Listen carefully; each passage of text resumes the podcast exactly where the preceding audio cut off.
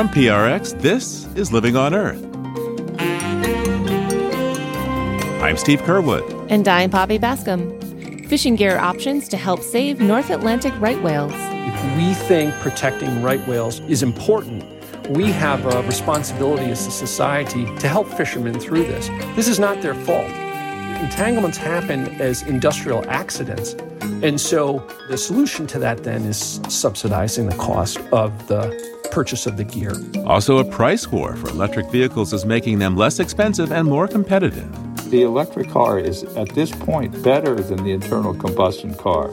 We're not asking you to do any kind of hardship. It is a really good car that is faster, is quieter, is better on every metric than the internal combustion cars. That and more this week on Living on Earth. Stick around.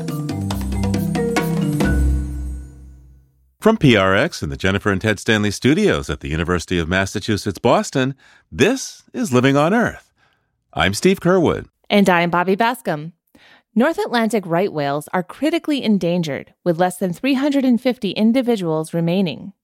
Right whale populations have been in trouble since the 1800s when they were targeted for hunting.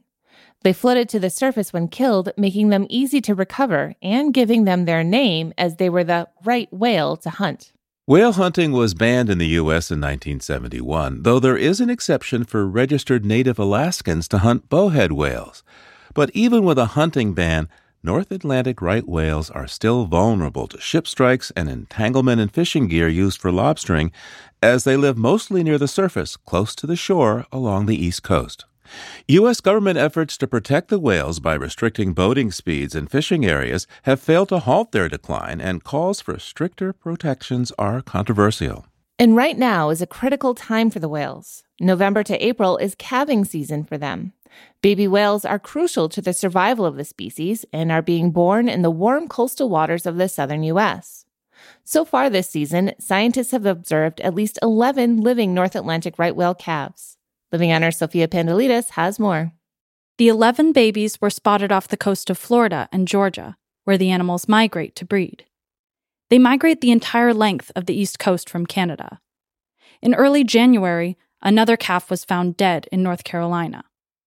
Scientists are still trying to determine the cause, but as far as we know, 11 remain alive and well. These newborns will stay with their mothers for about a year, and for many scientists, it's a joy to watch these mama whales bring life into the world. Many of them have names and are well known to researchers. I try not to play favorites too much, but I am particularly excited about Pilgrim. It's her first time being a mom, so that's really cool. She's 10 years old. Delphine Durette Morin is an assistant scientist at the Canadian Whale Institute, and she says that while Pilgrim may be fresh on the parenting scene, other females are veteran moms. Spindle is more than 41 years old, and this is actually her 10th calf, which is pretty amazing. Although 11 living calves so far is better than the zero calves born in 2018, it's still about half the average observed in recent years. More calves could be born in the second half of the season, but Delphine says the final count is unlikely to keep pace with death and injury. And some scientists argue that a small number of calves could actually recover the population if we just stopped hurting and killing them. The whales are often wounded by rope entanglements and ship strikes, injuries that can drastically reduce a female's ability to carry a calf to term.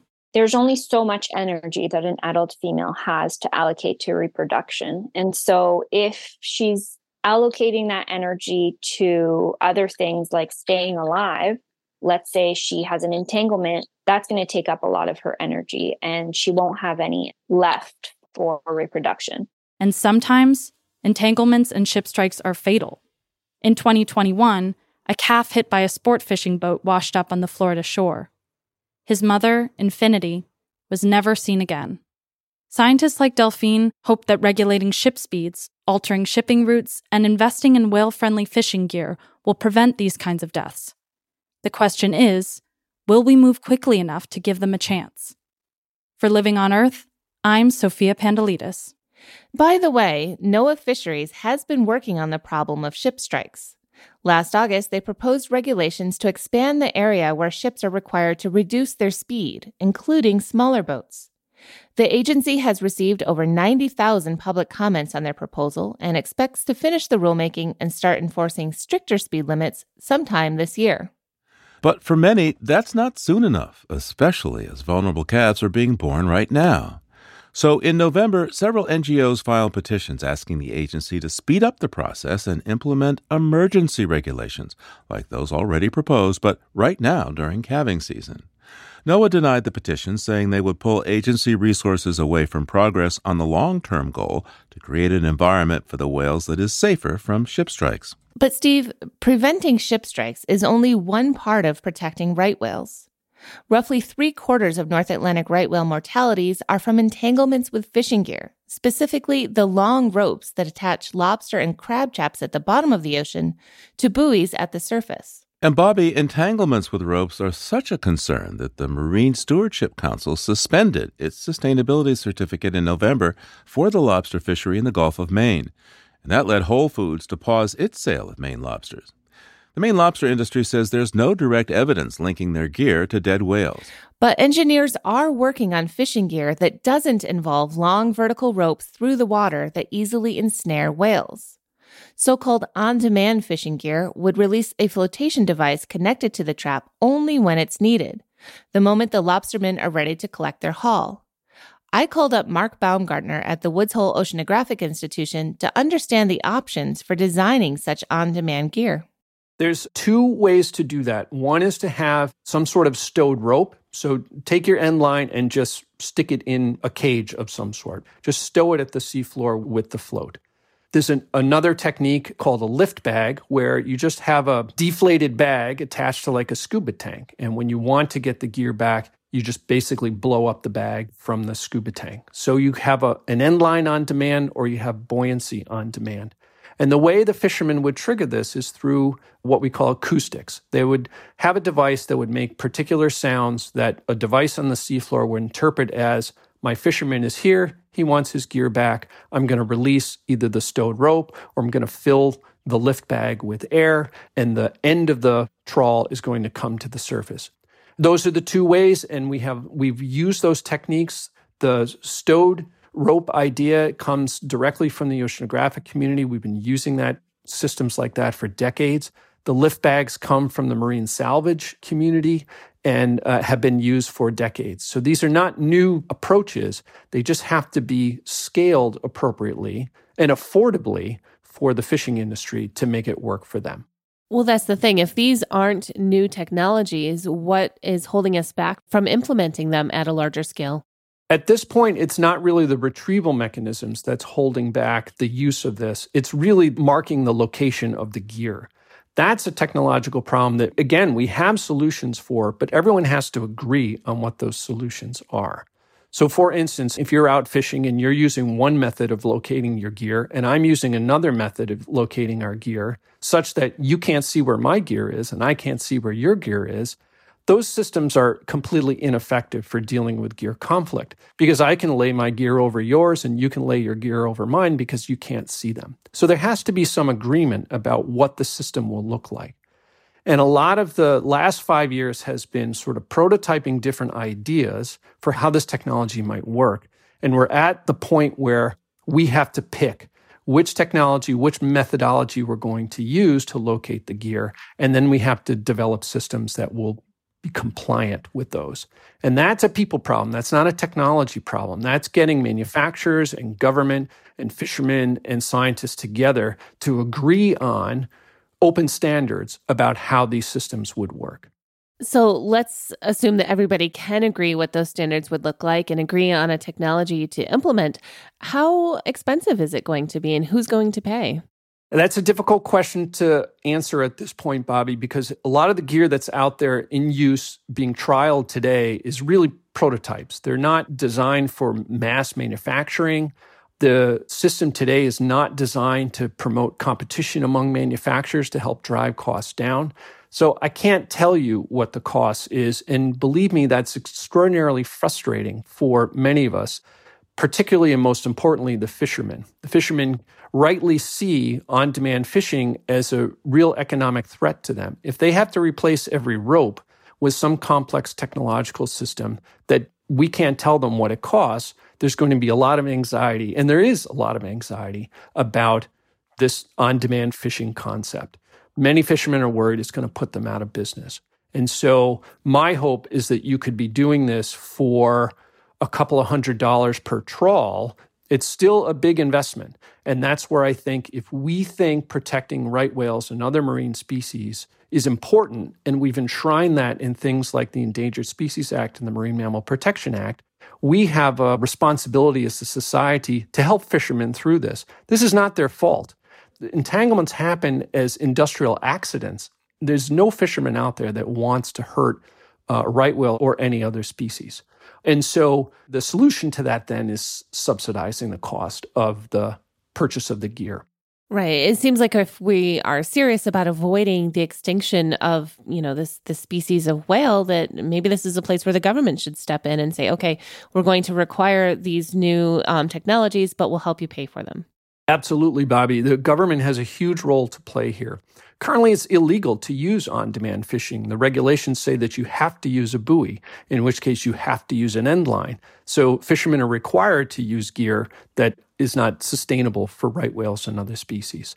Um, so, the government has to change the regulations. They have to support the open standards because they have to tell the manufacturers what gear is going to be compliant to reduce this gear conflict problem.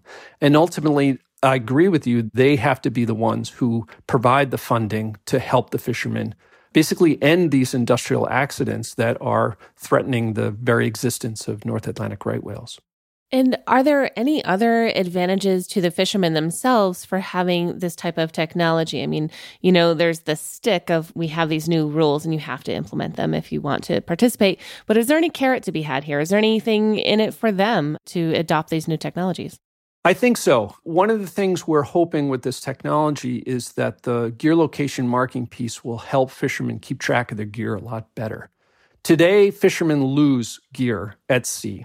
Another type of gear conflict happens with mobile fisheries, a fisherman dragging a net, say, to, to collect scallops or something living on the sea floor, will sometimes just plow through a lobsterman's gear and carry that gear miles and miles away where the fisherman will never see it.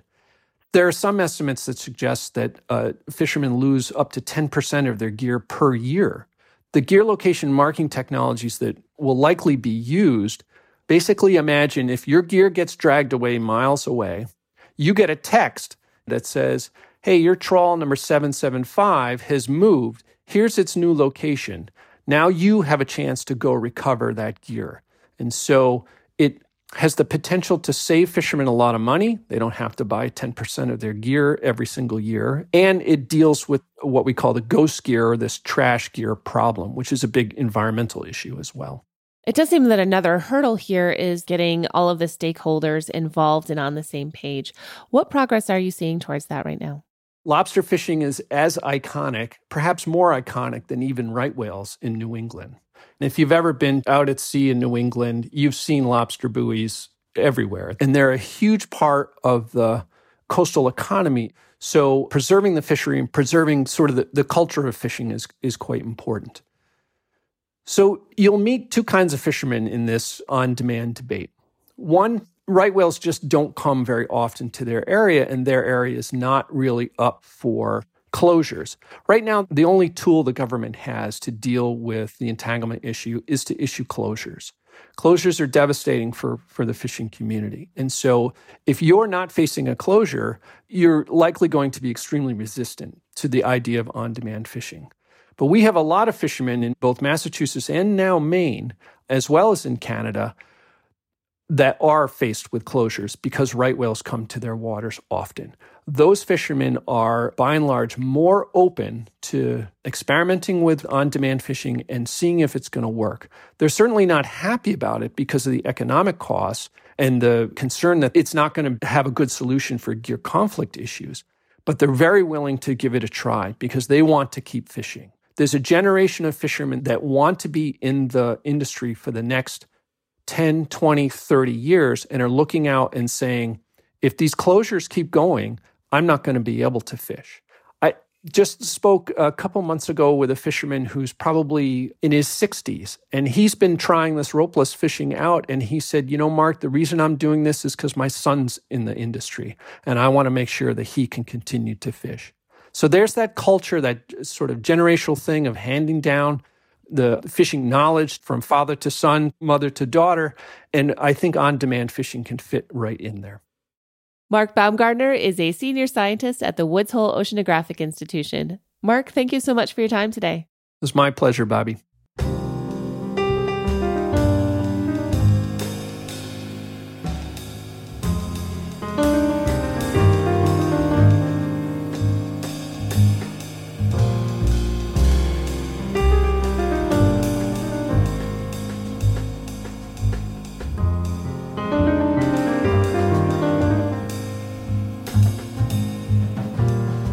Coming up, we may have inflation, but the price of some electric cars is coming down. Details are ahead on Living on Earth. We wanted to tell you about one of our sponsors, Four Sigmatic. Wake up your mind with premium organic coffee that is really, really good for you. This isn't just any regular cup. Four Sigmatic's best selling coffee enhances focus, boosts your mood, and even supports your immune system. Four Sigmatic is mixed with functional mushrooms superfoods that are some of the most studied wellness supplements on the planet. Guaranteed delicious with over a million cups served, over 100,000 monthly subscribers, and thousands of five star reviews. In addition to coffee, Four Sigmatic also offers a cacao mix, a delicious hot cocoa replacement that's both chocolatey and good for you. There's even mushroom blends that mix with anything from coffee and tea to smoothies and even soups. Visit go.foursigmatic.com slash earth and use the code EARTH to save 30% off your first order. That's go.foursigmatic.com slash earth and use the code EARTH to save 30%.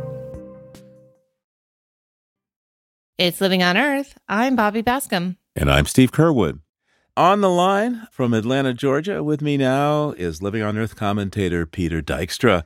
Hi there, Peter. What do you have for us today? Well, hi, Steve. There's a story about some unusual beaver dams that have been built over the past few years out in the southwestern corner of Montana, not far from Yellowstone. And what's unusual is that these beaver dams were not built by beavers, they were built by human beings. Eager people, I suspect, huh? Most eager. And the reason they're doing this is that the ecological benefits of beaver dams have been lost. Uh, going back to the 1800s, trappers have reduced the number of beavers there. And because the snowmelt is rarer with climate change, with warmer temperatures, with a recent drought, and without beaver dams, it's actually changed the environment and made areas less marshy, because water runs through more quickly. And there have been several beaver dams constructed by humans to replicate the environmental benefits of dams built by actual beavers.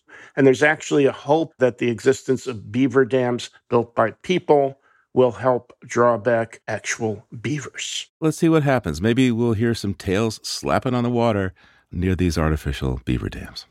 Hey, Peter, what else do you have for us today? Something from right here in Georgia, where I live. I've lived here for 30 years. And this is the kind of thing I never would have expected would come out of Georgia. But Georgia is poised to be to electric vehicles what Detroit and Michigan have historically been to fossil fuel vehicles, with billions upon billions of investments and an estimated 28 thousand new jobs. That is a conservative estimate from conservative Governor Brian Kemp. So, what are the projects that they that have been funded with probably a little bit of help from uh, Joe Biden's Inflation Reduction Act? They're definitely getting help from the federal legislation, and of course, there are two relatively new Democratic senators who helped push that through on the national level. But uh, there are battery plants, e-bike plants, a truck manufacturer it's an astounding turnaround from a government that I would have least expected. And thank you for the cheer for Georgia, Peter. What do we have for history? Well, one of the first Endangered Species Act success stories took place back on February 4th, 1985, when the brown pelican was removed from the endangered species list. It had been put on the list in 1970 when the Endangered Species Act was passed by Congress. Pelicans had been absolutely smashed by the pesticide DDT, like so many other bird species. DDT thinned the eggshells of little baby pelicans. DDT was banned in 72, and now you can't go to the seacoast anywhere from the Gulf of Mexico and Texas up to the Carolinas and not see a lot of brown pelicans. A success story to be proud of. And when they tell you that the government can't make these things happen, there's one case where the government did. Indeed. Hey, thanks, Peter. Peter Dykstra is a commentator for Living on Earth. We'll talk to you again real soon. Okay, Steve. Thanks a lot. Talk to you soon. And there's more on these stories on the Living on Earth webpage. That's loe.org.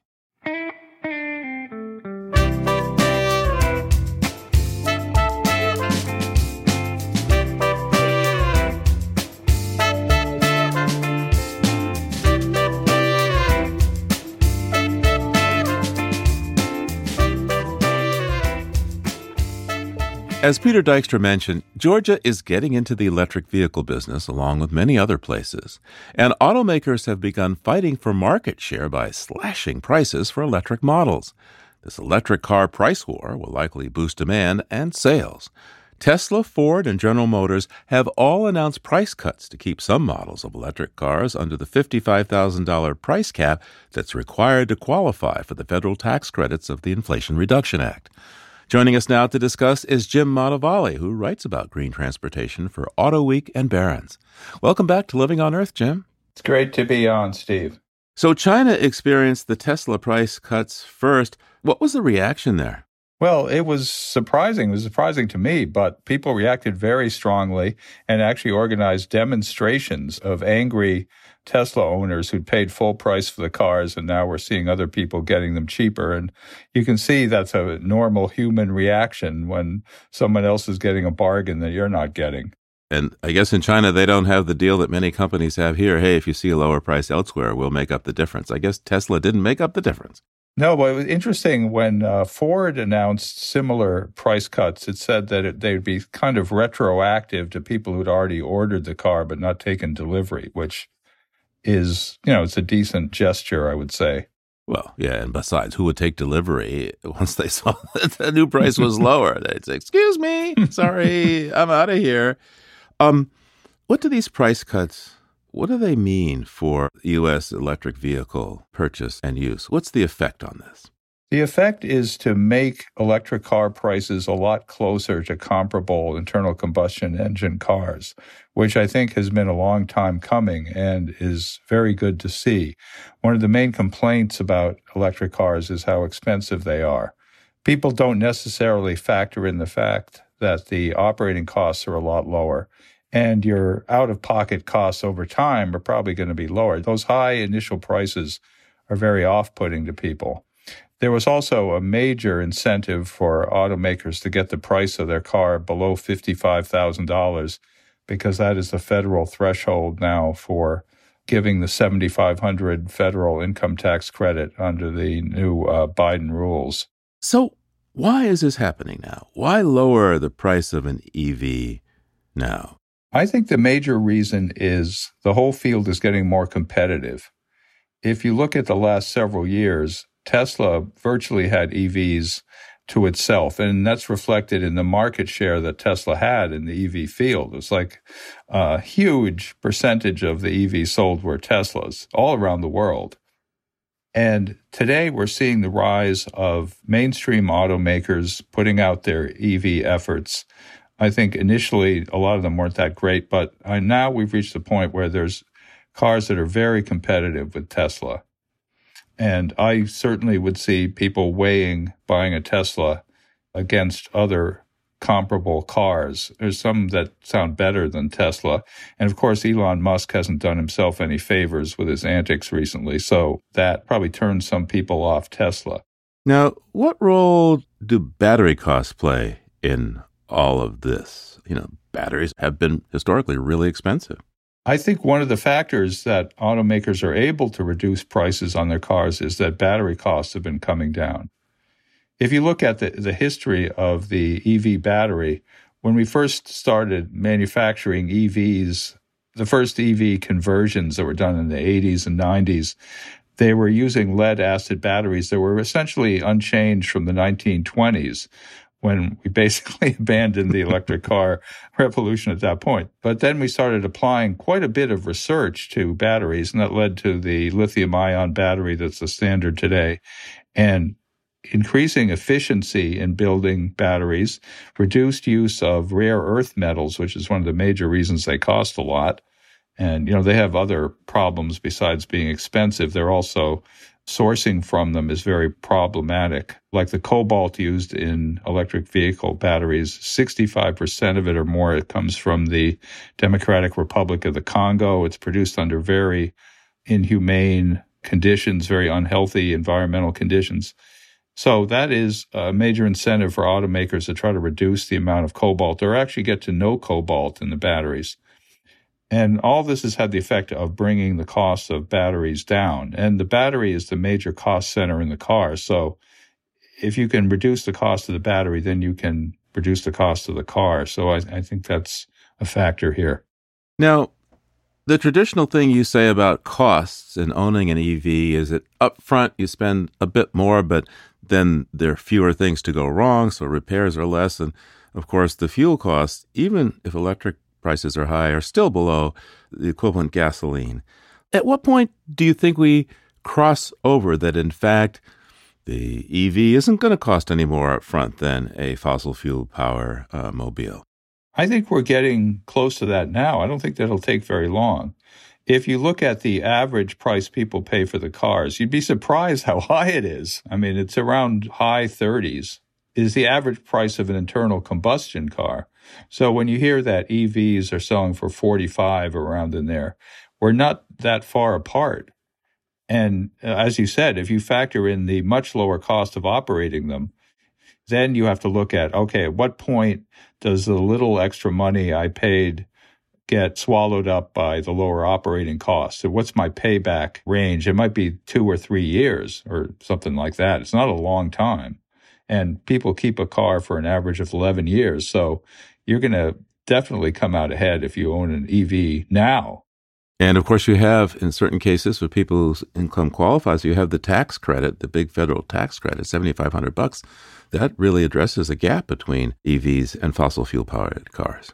And of course, it's an incentive for the automakers to reduce their prices to get their vehicles under that price cap. And the price cap for trucks is $80,000. So they're able to uh, get their truck below that, then they're going to sell a lot more trucks because the price point will be very attractive to people who can get that tax credit. So these price cuts should attract more consumers to buy an EV, but what about range anxiety? Where are we with range anxiety in this society? I mean, how's that build out of the EV charging networks going at this point?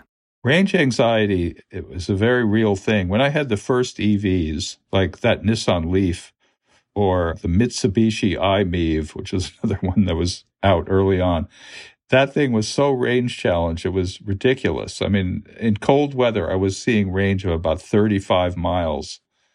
And you know you would hardly you wouldn't even make it to grandma's house at, at that rate. But today the average ev has maybe 300 miles of range or maybe 250 around in there. That's pretty good and there is a public charging network we have something like 10,000 public ev chargers around the country and most of those have multiple charge points and if you own a Tesla, you're really in good shape because the supercharger network is so good. If you don't own a Tesla, you're less supported, but there there's the Electrify America network and others. But I think there is more compatibility now with with charging. I'm not saying range anxiety is no longer a factor. It's definitely not as much of one. In certain states, there's pushback against having a, an electric car mandate. Some politicians say this is taking away people's freedoms. What do you think? Well, there are campaigns by the Koch brothers and others to shore up internal combustion cars. I've noticed that. They've put a lot of money into that. Oil companies are against it also. But I think that the realities of climate change are such that you can't just give people free range in choosing what car they buy. We can't have that going forward. We need to eliminate tailpipe emissions. I, I don't see any way around that given the imperatives. You know, I, I wrote a book in 2004 called Feeling the Heat that looked at climate change impacts that you could visually see at that time. And there was quite a lot of them in 2004. Today, there's a whole lot more. I mean, the glaciers are obviously melting. The seas are obviously rising. Eh, eh, the weather has gotten completely screwy. So, you know, it's not like the, the planet isn't telling us what we need to do. And I think, unfortunately, we've failed to meet a lot of our goals, but I do think we are actually going to apply this one and get out of internal combustion. And the electric car is at this point better than the internal combustion car. We're not asking you to do any kind of hardship. It is a really good car that is faster than your internal combustion car, is quieter, is better on every metric than the internal combustion car. So, you know, nobody has to wear a hair shirt over this thing. Jim Motavalli is a blogger with Barron's and Auto Week. Jim, thanks so much for taking the time with us today. Hey, it was great to be on, Steve.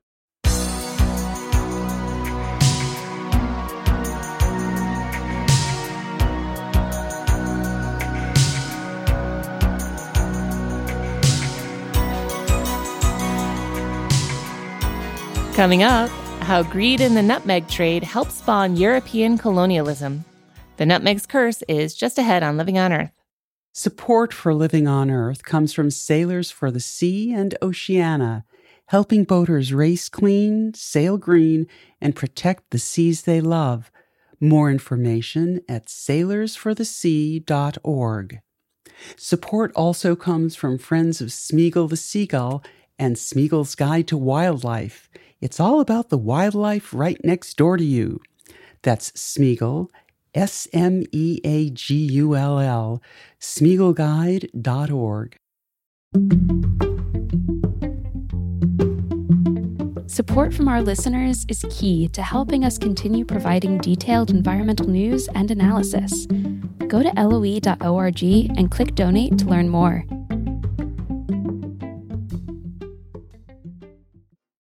It's Living on Earth. I'm Bobby Bascomb. And I'm Steve Curwood. Nutmeg is native to the Banda Islands in Indonesia. It's used as a spice to give a warm, aromatic flavor to our cooking, but there's a cold truth to its history. In his book, The Nutmeg's Curse Parables for a Planet in Crisis, Amitav Ghosh reveals how many of the origins of economic inequality and the climate crisis are rooted in the exploitation of resources that began centuries ago. Even as the period known as the Enlightenment in Europe was getting underway, European greed for the nutmeg had already led to the unenlightened extermination of peoples like the Bandanese. Amitav Ghosh joined us from Brooklyn, New York for a live book club event. Welcome to Living on Earth. Thank you, Steve. It's a pleasure to be with you. So let's go actually to the beginning of this book. Tell us about the, the Bandanese uh, genocide in, I believe, it's 1621. Tell us why this is such a pivotal point in our history. Well, it's just a sort of, uh, if you like, one instance of what was happening in so many places. So, this is what happened. Nutmegs, the nutmeg tree, is endemic to the area around the Banda Islands. And nutmegs have been traded across the planet, well, at least across uh, Eurasia and Africa for thousands of years. You know, in the 15th and 16th centuries, the nutmeg became enormously valuable along with uh, several other spices, but by weight, nutmegs and cloves were the most valuable, and they were both from the Spice Islands. So, this was the impetus behind the great voyages of so called uh, exploration or discovery, if you like.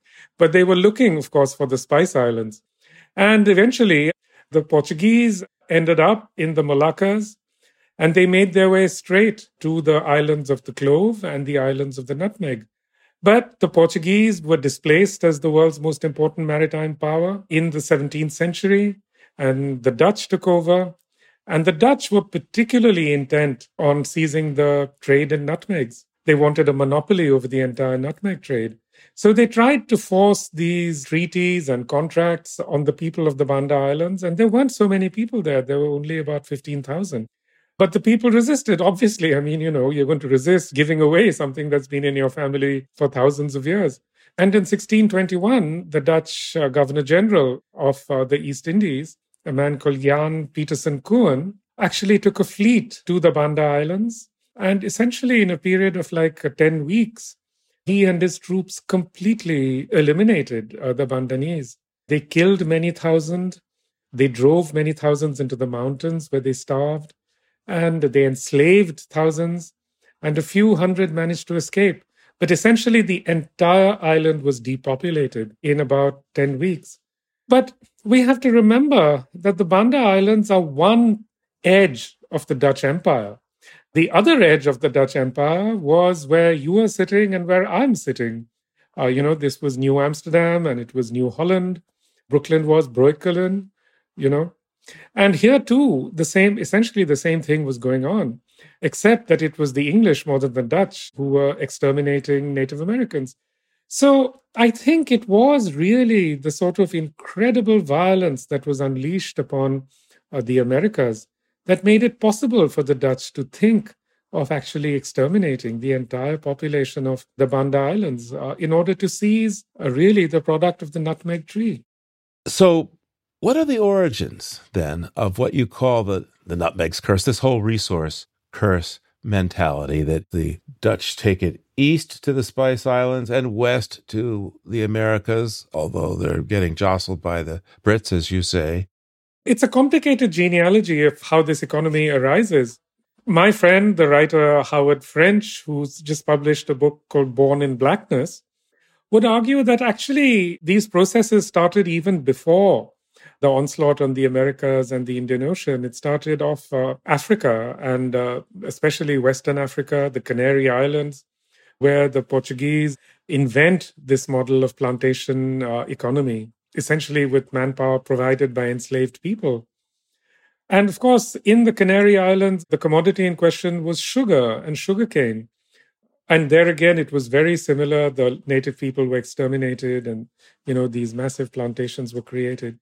So he argues that in fact it's the extension of this economy that ultimately bring the Portuguese and the Spanish both to the Americas as well as to the Indian Ocean.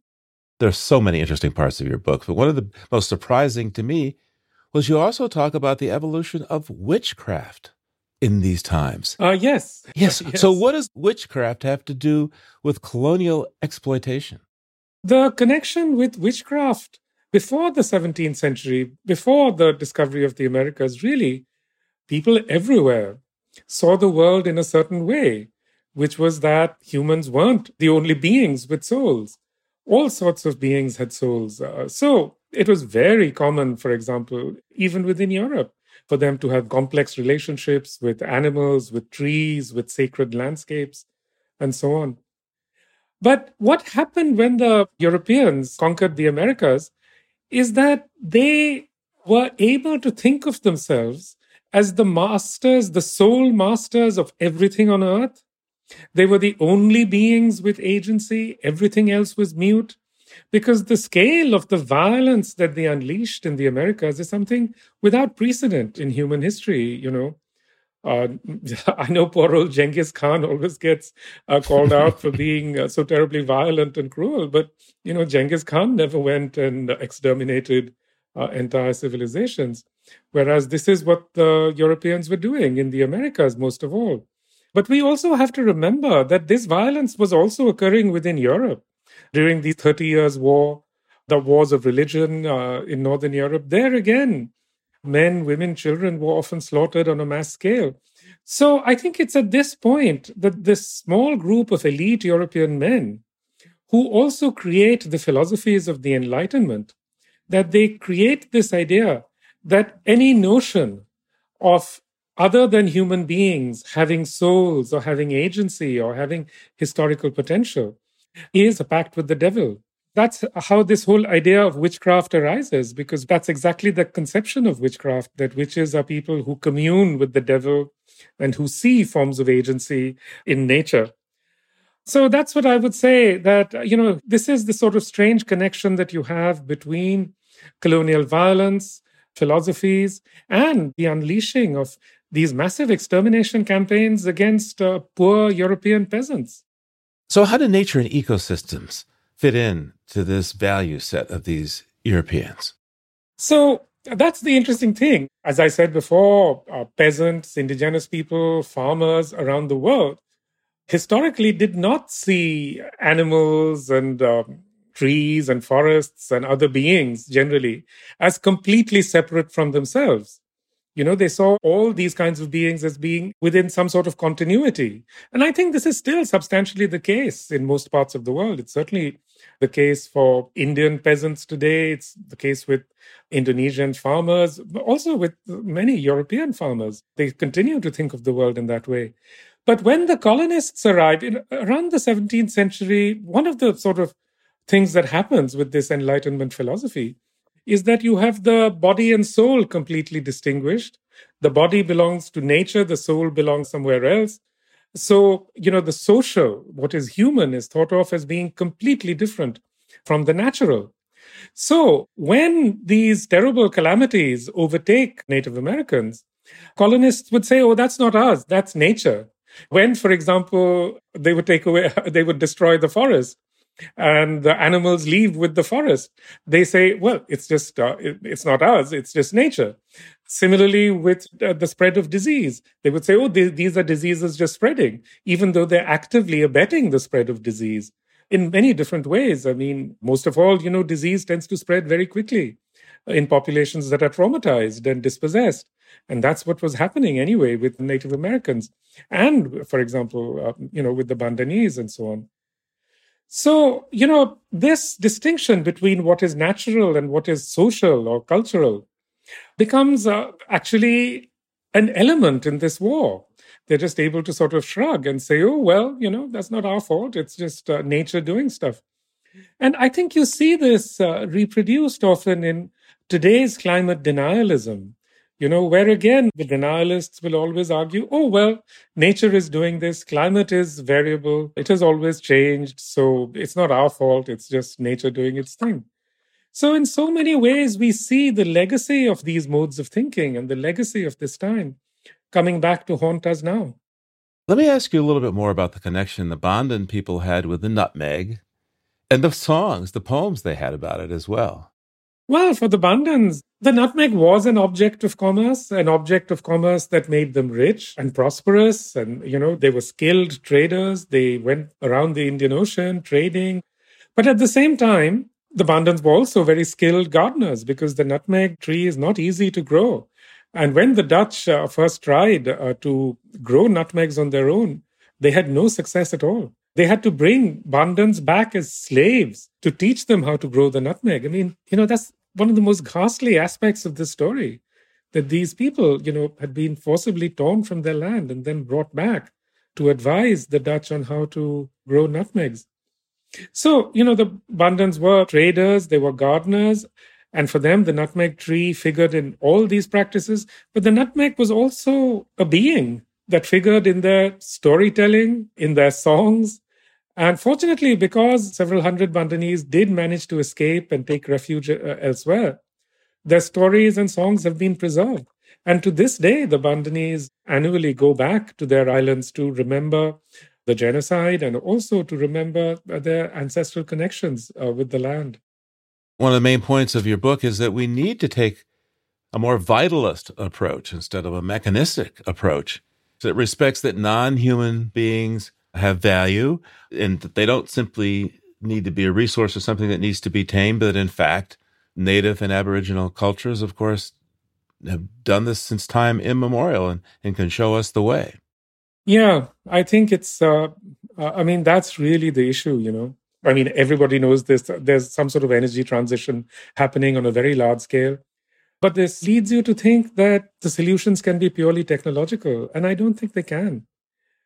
I think the only way is for, you know, the countries that are already rich, like the United States, like Europe, for them to start very seriously considering major changes in their lifestyles.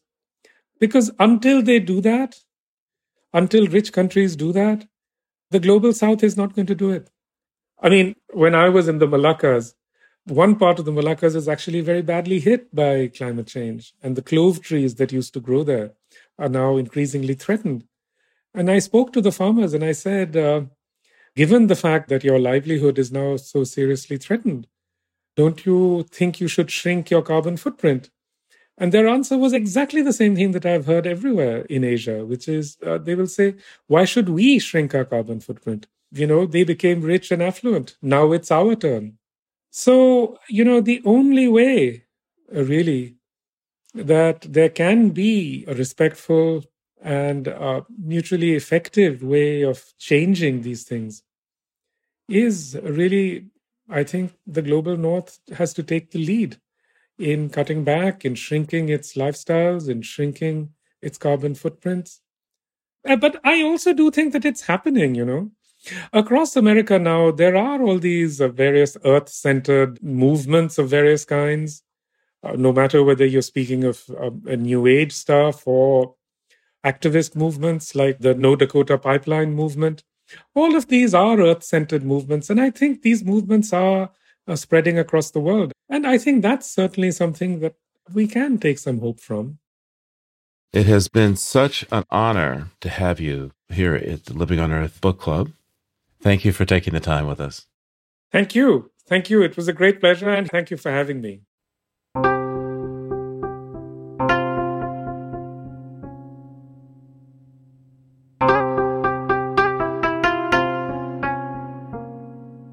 With the cold and dark of winter in the north, these months can begin to feel like something to endure. But for many, the best way to get through winter is to find something to look forward to when the temperature drops. And for Mark William Damsel, that something is ice fishing. I met up with him last year on the Exeter River in New Hampshire as he was busy working outside his ice shack. Well, we just moved the shack, cut a new hole. You can see there's like, uh, I don't know, I got a tape measure, but I'd say that's at least 14 inches of ice. So what happens is this, see how this has got a black roof? The sun heats this shack up, and usually during the day, on a sunny day, it'll be 65 degrees with no heat in the shack. It actually melts the ice underneath the shack. So what we do is you put two by fours up underneath here to keep the ice cold so the ice shack doesn't actually melt into the water. And we got the grill going. We got some hot dogs to eat because we've been working so hard. Usually you don't catch them during the day. It's always better fishing at night for one reason or another. So right now the tide's going down because this is a tidal river, goes with the ocean. Usually the incoming tide just before high, like an hour or two before the high tide, and then an hour or two as the tide goes out, you catch them. But I've caught them during the day, the night, afternoon. This, my motto is you can't catch them on the couch. The river actually pushes the tide up. But there's so much ice and snow and weight down here last Sunday, the water couldn't push the ice up. All the ice shacks that were down here last weekend, the water came up through our holes, and we all had about a foot of water inside of our shack. So now that we got the ice um, ice shack cut in, the hole, so to speak, you can see all the shacks have rope on them. So you drill a hole and you get a piece of wood and you put it up underneath the ice and then you tie off your shack because most of the shacks are real light, and if you get a wind, it'll blow them down the river. This one's so light. I live up the street. Uh, seven, eight years ago, it blew all the way down into the marsh. We had to go rescue it.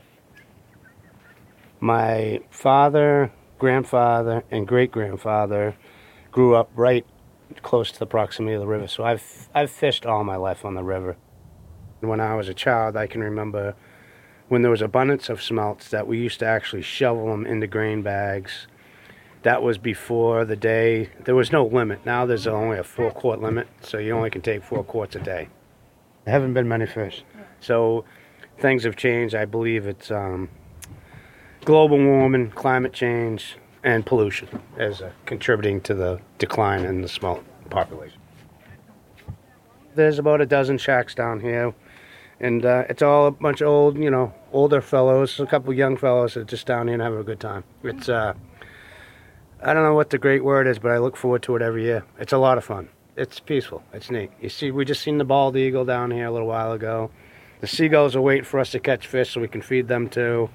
We got the grill going. We're gonna have some hot dogs and some food in a little bit once we get this thing set up, and uh, it's all good. That's ice fisherman Mark William Damsel on the Exeter River in New Hampshire.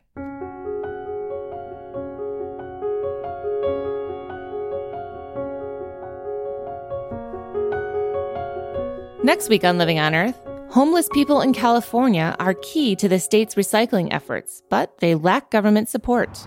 I deal with trash all day, every day. I only hold what I know that has a value to it. It's free money. Why wouldn't you want to get it? Like, people see us and they're like, oh, they're homeless? Like, damn, we know how they are. They're going to pollute everything. As you can see, I keep it clean, as clean as I can.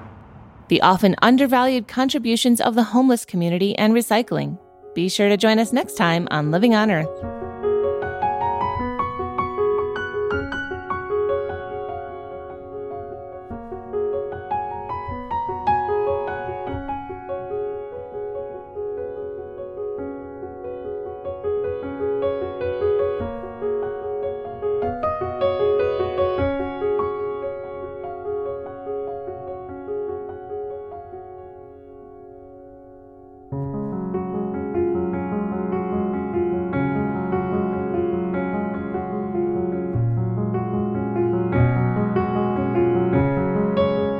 On Earth is produced by the World Media Foundation.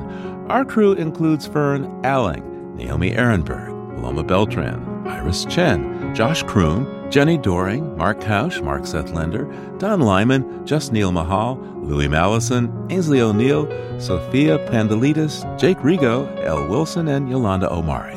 Tom Tiger engineered our show. Allison Lirish Dean composed our themes. You can hear us anytime at loe.org, Apple Podcasts, and Google Podcasts. And like us, please, on our Facebook page, Living on Earth. We tweet from at Living on Earth and find us on Instagram at Living on Earth Radio. And you can write to us at comments at loe.org. I'm Bobby Bascomb. And I'm Steve Curwood. Thanks for listening.